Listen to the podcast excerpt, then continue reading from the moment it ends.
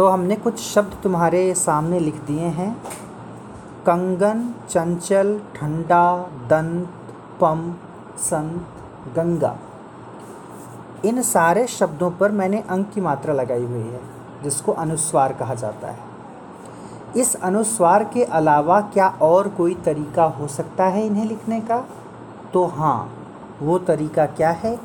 कंगन को जब लिखना होगा तो हम कैसे लिखेंगे?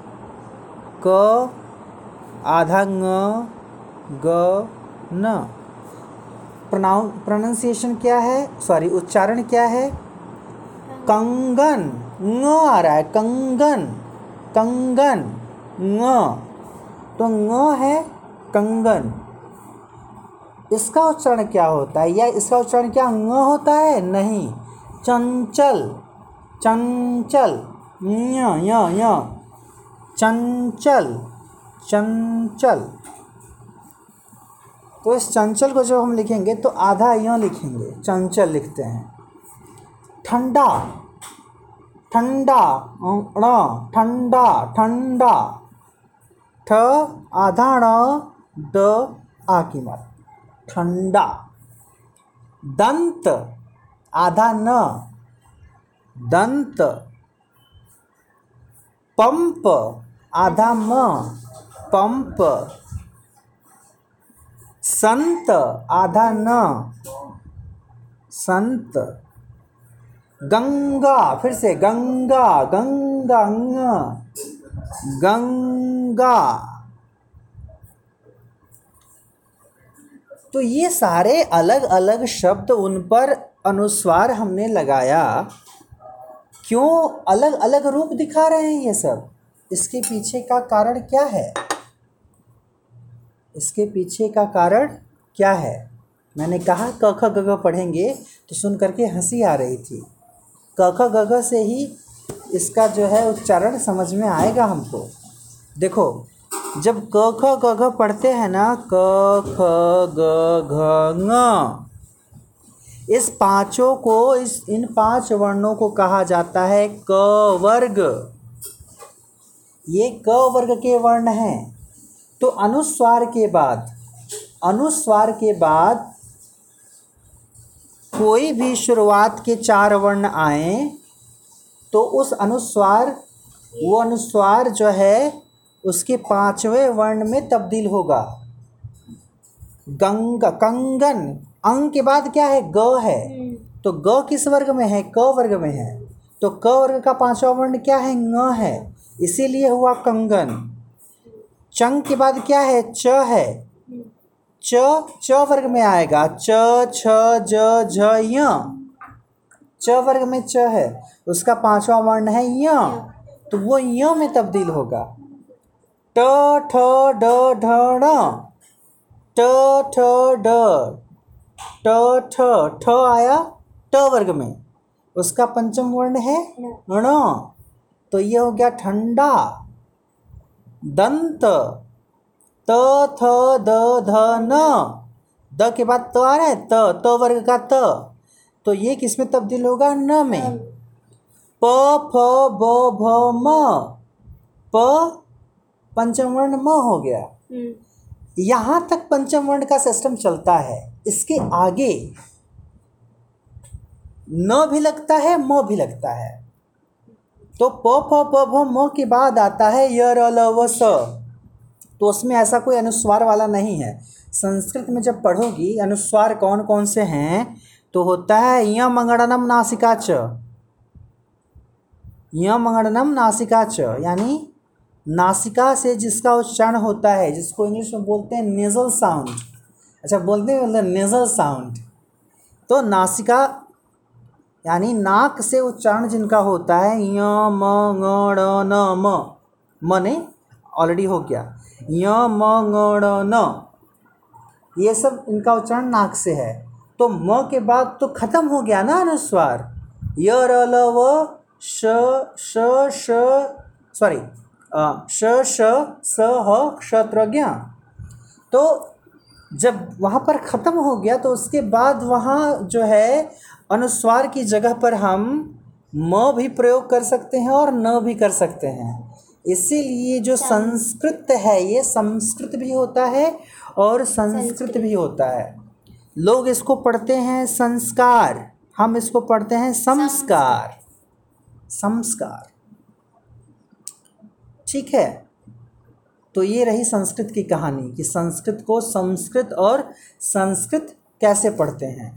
चूँकि बात संस्कृत की आई है तो मैं आ, मेरा फोकस रहता है कुछ चीज़ों पर जिसको जान लेना बहुत ही ज़रूरी है। अत्यावश्यक कुछ चीज़ें हैं जिसको लेकर के कुछ भ्रम हमारे दिमाग में बना रहता है हमारे मनोमस्तिष्क में। उस भ्रम को दूर कर लेना आवश्यक है। जैसे एक जब हम क ख की बात कर ही रहे हैं तो इसके अंत के जो तीन अक्षर हैं उसकी बात कर लेते हैं जिनको संयुक्ताक्षर कहा जाता है। मतलब वो अकेले के नहीं होते हैं वो संयुक्ताक्षर हैं। क्या है वो? प्रोनाउंसिएशन आपने इसका गलत किया है अक्षर नहीं बोलते हैं इसको इसको क्ष बोलते हैं। देखो अंग्रेज़ी से भी समझ सकती हो आंग्ल भाषा इसमें आपकी मदद कर सकती है। अंग्रेज़ी को आंग्ल भाषा कहा जाता है। तो इसका क्या लिखते हैं हम लोग? के एस एच लिखते हैं? ये के एस एच क्यों लिखते हैं हम? क्योंकि ये क और मूर्धन्य श से मिलकर के बना हुआ है। अब जान लो कि जब ये क और श से मिलकर बना हुआ है तो छ और अक्षर कहाँ से हो जाएगा ये? छ जब बोलते हैं तो छ छतरी वाला छ होता है। इसका उच्चारण छ होना चाहिए, न कि इसका उच्चारण। छतरी मतलब छाता की बात मैं कर रहा हूँ क्षत्रिय की बात नहीं कर रहा हूँ। ठीक है? तो ये क्ष है ध्यान से सुनो। आधा क फिर श क्ष। क्ष। क्ष क्ष ठीक है? तो जैसे शब्द है क्षत्राणी क्षत्राणी। क्षत्राणी। ठीक है? यानी आधा क और श। उस तरह से बोलेंगे रक्षक। रक्षक होता है। रक्षक नहीं होता है या रक्षक नहीं होता है। रक्षक। रक्षक। This is the correct pronunciation ये है उसका सही उच्चारण। तो ये जो श है, ये क और श से मिलकर के बना हुआ है। ठीक है? क और मूर्धन्य श से। त्र पता ही है, त और र से मिलकर के बना हुआ है। और एक बहुत बड़ी अज्ञान की बात जो है वो इसको लेकर के है, इसका उच्चारण भी हम लोग गलत करते हैं। लेकिन एक बात वही है कि जब सारे लोग गलत कर रहे हैं तो अगर हम सही करेंगे तो लोग हमें गलत समझेंगे। क्योंकि वो कहेंगे, तुम ही जानकार बने हो, बाकी सब लोग को नहीं पता है। तो नहीं पता है, सच्चाई यही है। और भाषा में एक चीज़ होती है कि भाषा में एक बात की छूट होती है कि जिस चीज़ को ज़्यादातर लोग फॉलो करते हैं, वो सही मान लिया जाता है। ये जो संयुक्ताक्षर है इसका करेक्ट प्रोनाउंसिएशन ज्ञ है ही नहीं। जब हम ज्ञ बोलेंगे तो लगेगा कि हम ग और य बोल रहे हैं। ज्ञ। ऐसे ही बोलते हैं इसको ना ज्ञ। हम्म। ये ज्ञ नहीं है ये ज्ञ है। इसका करेक्ट प्रोनाउंसिएशन ज है और ध्यान से देखो तो ये ज से ही बना हुआ है। देखो इसका कैसे ही बना है देख रही हो कैसे बना है? ज्ञ है ये। ज्ञ ज्ञ। तो ज्ञ का मतलब ये ज और य से मिलकर के बना हुआ है। ठीक है? तो जिसको हम ज्ञानी पढ़ते हैं ज्ञानी वो ज्ञानी नहीं है। ज्ञानी। है ज्ञानी है ना? ज्ञानी आधा ज ज्ञानी। ज्ञान होता है ज्ञान। पढ़ते हैं ज्ञान। अब लगेगा कि हमेशा से सुनते आ रहे हैं ज्ञान अभी बहुत बड़े ज्ञानी हुए हैं आप बोल रहे हैं ज्ञान होता है। तो अब जब लोग इसको ज्ञ समझते हैं तो ज्ञ को लिख देते हैं जी वाई। कुछ लोग जी एन लिखते हैं, कुछ लोग जी वाई ए एन लिख देते हैं। ठीक है? केवल गेहूँ को लिख देते हैं जी वाई ए एन। हाँ कुछ लोग जी एन लिखते हैं। ठीक है? होना क्या चाहिए? जे एन होता है। कुछ जगहों पर ही ऐसा सही देखने को मिलेगा। हालाँकि एक चैनल आता है जो है, ज्ञान दर्शन चैनल आता है D T H D two H पर। नेशनल का ही या डीडी का ही चैनल है वो। इसमें जो है तमाम सिलेबस की चर्चा होती है। उसमें भी ज्ञान की spelling G Y A N ही लिखी हुई है। ज्ञान दर्शन। तो उनके हिसाब से जी वाई है। तो वो जी वाई ज्ञान हुआ जी। ज्ञान कहाँ से हुआ? तो जी वाई एन ज्ञान न हुआ। ज्ञान कहाँ से हुआ? ठीक है? कुछ ही जगहों पर जे एन मिलेगा, जैसे हमारे बनारस हिंदू यूनिवर्सिटी में एक संकाय है, धर्म धर्म विज्ञान संकाय, धर्म विज्ञान। वहाँ विज्ञान की स्पेलिंग जो लिखी हुई है, वो लिखी है V I J N A N विज्ञान। विज्ञान। कभी रामदेव को सुनना बोलते हुए। रामदेव ज्य बोलते हैं। रामदेव संस्कृत बोलते हैं, संस्कार बोलते हैं। ठीक है? तो ये कुछ शुरुआती चीज़ें थी जिसको जानना ज़रूरी है।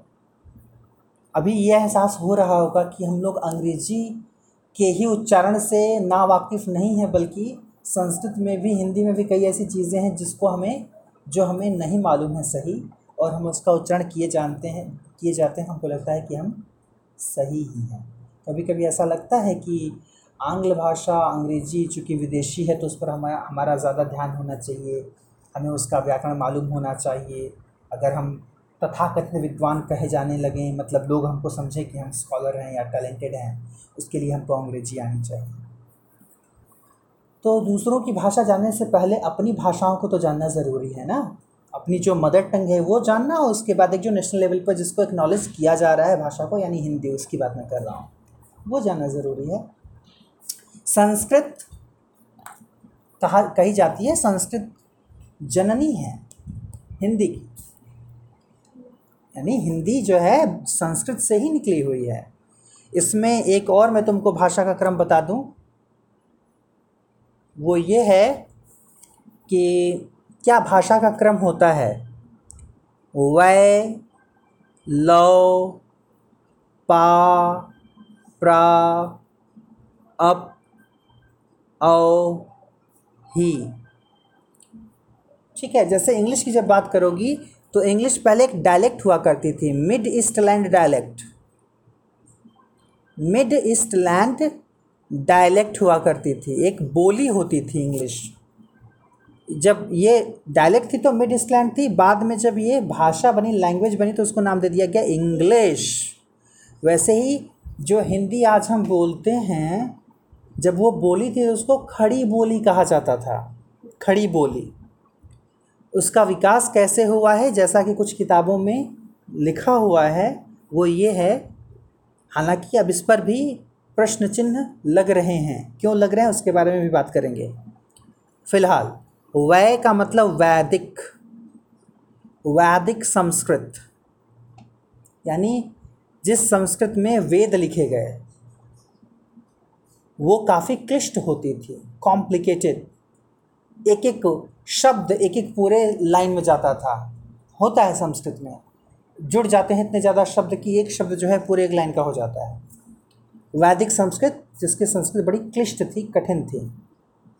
उसको आसान बनाने के लिए वैदिक संस्कृत को लौकिक संस्कृत किया गया, जिस संस्कृत में लौकिक का मतलब बोलचाल की भाषा वाली संस्कृत, जिसमें पुराणों की रचना की गई। वेदों को समझने के लिए साधारण संस्कृत में पुराणों की रचना हुई, वो हुई लौकिक संस्कृत। उसके बाद पाली आई। पाली पाली भाषा में बहुत सारे बौद्ध ग्रंथों की रचना की गई है। पाली के बाद प्राकृत आई। प्राकृत। ये पाली और प्राकृत दो भाषाएँ हैं जिसका इस्तेमाल जैन महावीर और बुद्ध ने खूब किया। फिर प्राकृत से अपभ्रंश आया। अपभ्रंश के बाद अवहट आया। अवहट के बाद हिंदी आई। जैसे मानव विकास क्रम पढ़ती हो ना होमोसेपियंस आज हम हैं, हमारे ठीक पहले क्रोमैग्नान मानव था। क्रोमैग्नान। उसके पहले नियंडरथल क्या क्या एक पूरा पढ़ती हो ना कि कैसे इवोल्यूशन हुआ है? उसी तरह से भाषा के लिए भी भाषा विकास का क्रम ये है। ये मानते हैं लोग, लेकिन अभी कुछ लोग जो हैं जो शोध कर रहे हैं, जैसे एक कह लो कि इतिहास से जुड़ा शोध हमेशा करते रहते हैं। पुरातत्वविद्ता हैं वो मतलब आर्कियोलॉजिस्ट हैं। नाम है प्रोफेसर राजेंद्र सिंह। उनका पूरा ज़ोर रहता है ये मना मानने के लिए ये जो बात कही जाती है कि पाल संस्कृत से निकल करके आई है, वो कहते हैं कि नहीं। पाली संस्कृत से पुरानी भाषा है। संस्कृत पाली से प्रभावित है, न कि पाली संस्कृत से प्रभावित है। तो अब उनका ये कहना है कि सेंटर में पाली होनी चाहिए, न कि संस्कृत होनी चाहिए। अब वो कितने सही हैं? पहले वाले लोग कितने सही थे, ये मुझे नहीं पता। लेकिन हाँ ये जानकारी अवश्य होनी चाहिए कि कोई भी बात अगर हमें कह दी जाती है तो वो एब्सोल्यूट ट्रुथ नहीं होती। हो सकता है हमें गलत जानकारी दी जा रही हो। ठीक है? उसको बाद में आकर के कोई सही करवाने की कोशिश करे उसके लिए वो प्रमाण देगा। अब किसकी बात कितनी सही है ये हमें नहीं पता। जानकारी हमें होनी चाहिए कि ये चीज़ें हो रही हैं। ठीक है? तो इस तरह से देखो कि संस्कृत से हिंदी तक का जो सफ़र है वो कितना लंबा है और कैसे संस्कृत से हिंदी निकल कर के आई है। तो आसानी के लिए बच्चे संस्कृत ऑप्ट कर लेते हैं, लेकिन अगर जो संस्कृत ध्यान से पढ़ें तो अपने आप में वो हिंदी को समेट लेगा। यानी वो हिंदी भी उसकी अच्छी हो जाएगी। उसकी हिंदी संस्कृत निष्ठ हो जाएगी। मतलब उसके हिंदी के हिंदी के जो शब्दों का वो प्रयोग करेगा या करेगी तो वहाँ पर संस्कृत के शब्द ज़्यादा आएँगे। ठीक है? जैसे कुछ शब्द हैं। जैसे हिंदी के तमाम शब्द हैं। चलो आज तुमको संस्कृत की दुनिया में ले चलते हैं धीरे धीरे हिंदी के तमाम शब्द हैं जो हम बोलचाल की भाषा में जिनका हम प्रयोग करते हैं, वो सारे शब्द जो हैं, तद्भव हैं, जो आम बोलचाल की भाषा में हम प्रयोग करते हैं। जब उनका शुद्ध रूप हम देखते हैं तो उन्हें हम तत्सम कहते हैं। तो हिंदी में तद्भव तत्सम पढ़ा जाता है। ये तद्भव तत्सम हैं क्या? वही बोलचाल की भाषा हिंदी में प्रयोग होने वाले शब्द तद्भव हो जाते हैं। उनकी जो ओरिजिन है, जहाँ से उनकी व्युत्पत्ति हुई है, वह संस्कृत। तो उनकी एग्जैक्ट संस्कृत क्या है? वही है तत्सम। ठीक है? जैसे एक शब्द है, उलाहना। उलाहना। सुना है शब्द उलाहना? भोजपुरी में ओरहन कहा जाता है। अंग्रेज़ी में कंप्लेंट कही जाती है। किसी के बारे में जो शिकायत दर्ज करते हैं हम, किसी के घर जा कर के बोलते हैं तो वो है उलाहना। उलाहना का तत्सम होता है उपालंभ। यही उसकी संस्कृत भी है, उपालंभ। तो ये कुछ ऐसा शब्द रहा जिससे कनेक्शन फील नहीं हो रहा है ना? क्या है शब्द? ये इसका क्या मतलब है? अभी एक शब्द प्रयोग करते हैं। लगेगा कि घर का ही है। तेल। तेल तद्भव है। तेल ही बोलते हैं हम लोग। तेल का तत्सम क्या होता है? नहीं पता। तेल का तत्सम होता है तैल। तेल का तैल होता है यही उसकी संस्कृत है। ठीक है? कपड़ा। बोलते हैं कपड़ा? करपट। ठीक है? आ, पलंग। बोलचाल क्या शब्द है? पलंग? पर्यंक। पर्यंक। हालाँकि ये गलत लिखे हैं ऐसे होना चाहिए। पर्यंक। ठीक है? आ, जूता चप्पल को पनही भी कहा जाता है। सुना है शब्द? पनही। पनही बोलते हैं तद्भव में। इसका तत्सम होता है उपानह। तो ये तमाम शब्द तद्भव के जो प्रयोग किए जाते हैं बोलचाल में किवाड़ किवाड़ समझती हो? दरवाज़ा को बोलते हैं, किवाड़, कपाट। ठीक है। एक शब्द है, ऊँट, उष्ट्र। ऊँट का तत्सम होता है उष्ट्र। तो ये सब संस्कृत है। संस्कृत में जब भी प्रयोग करोगी तो ऐसे ही यूज़ करोगी। गदहा, गर्दभ। अच्छा देखो, गर्दभ बोल रहे जैसे लग रहा है किसी बड़ी चीज़, अच्छी चीज़ की बात हो रही है। गर्दभ। गदहा, है ना? उल्लू। उलूक कबूतर कपोत। ठीक है? तो ये हैं चीज़ें। पत्ता पत्र। ठीक है?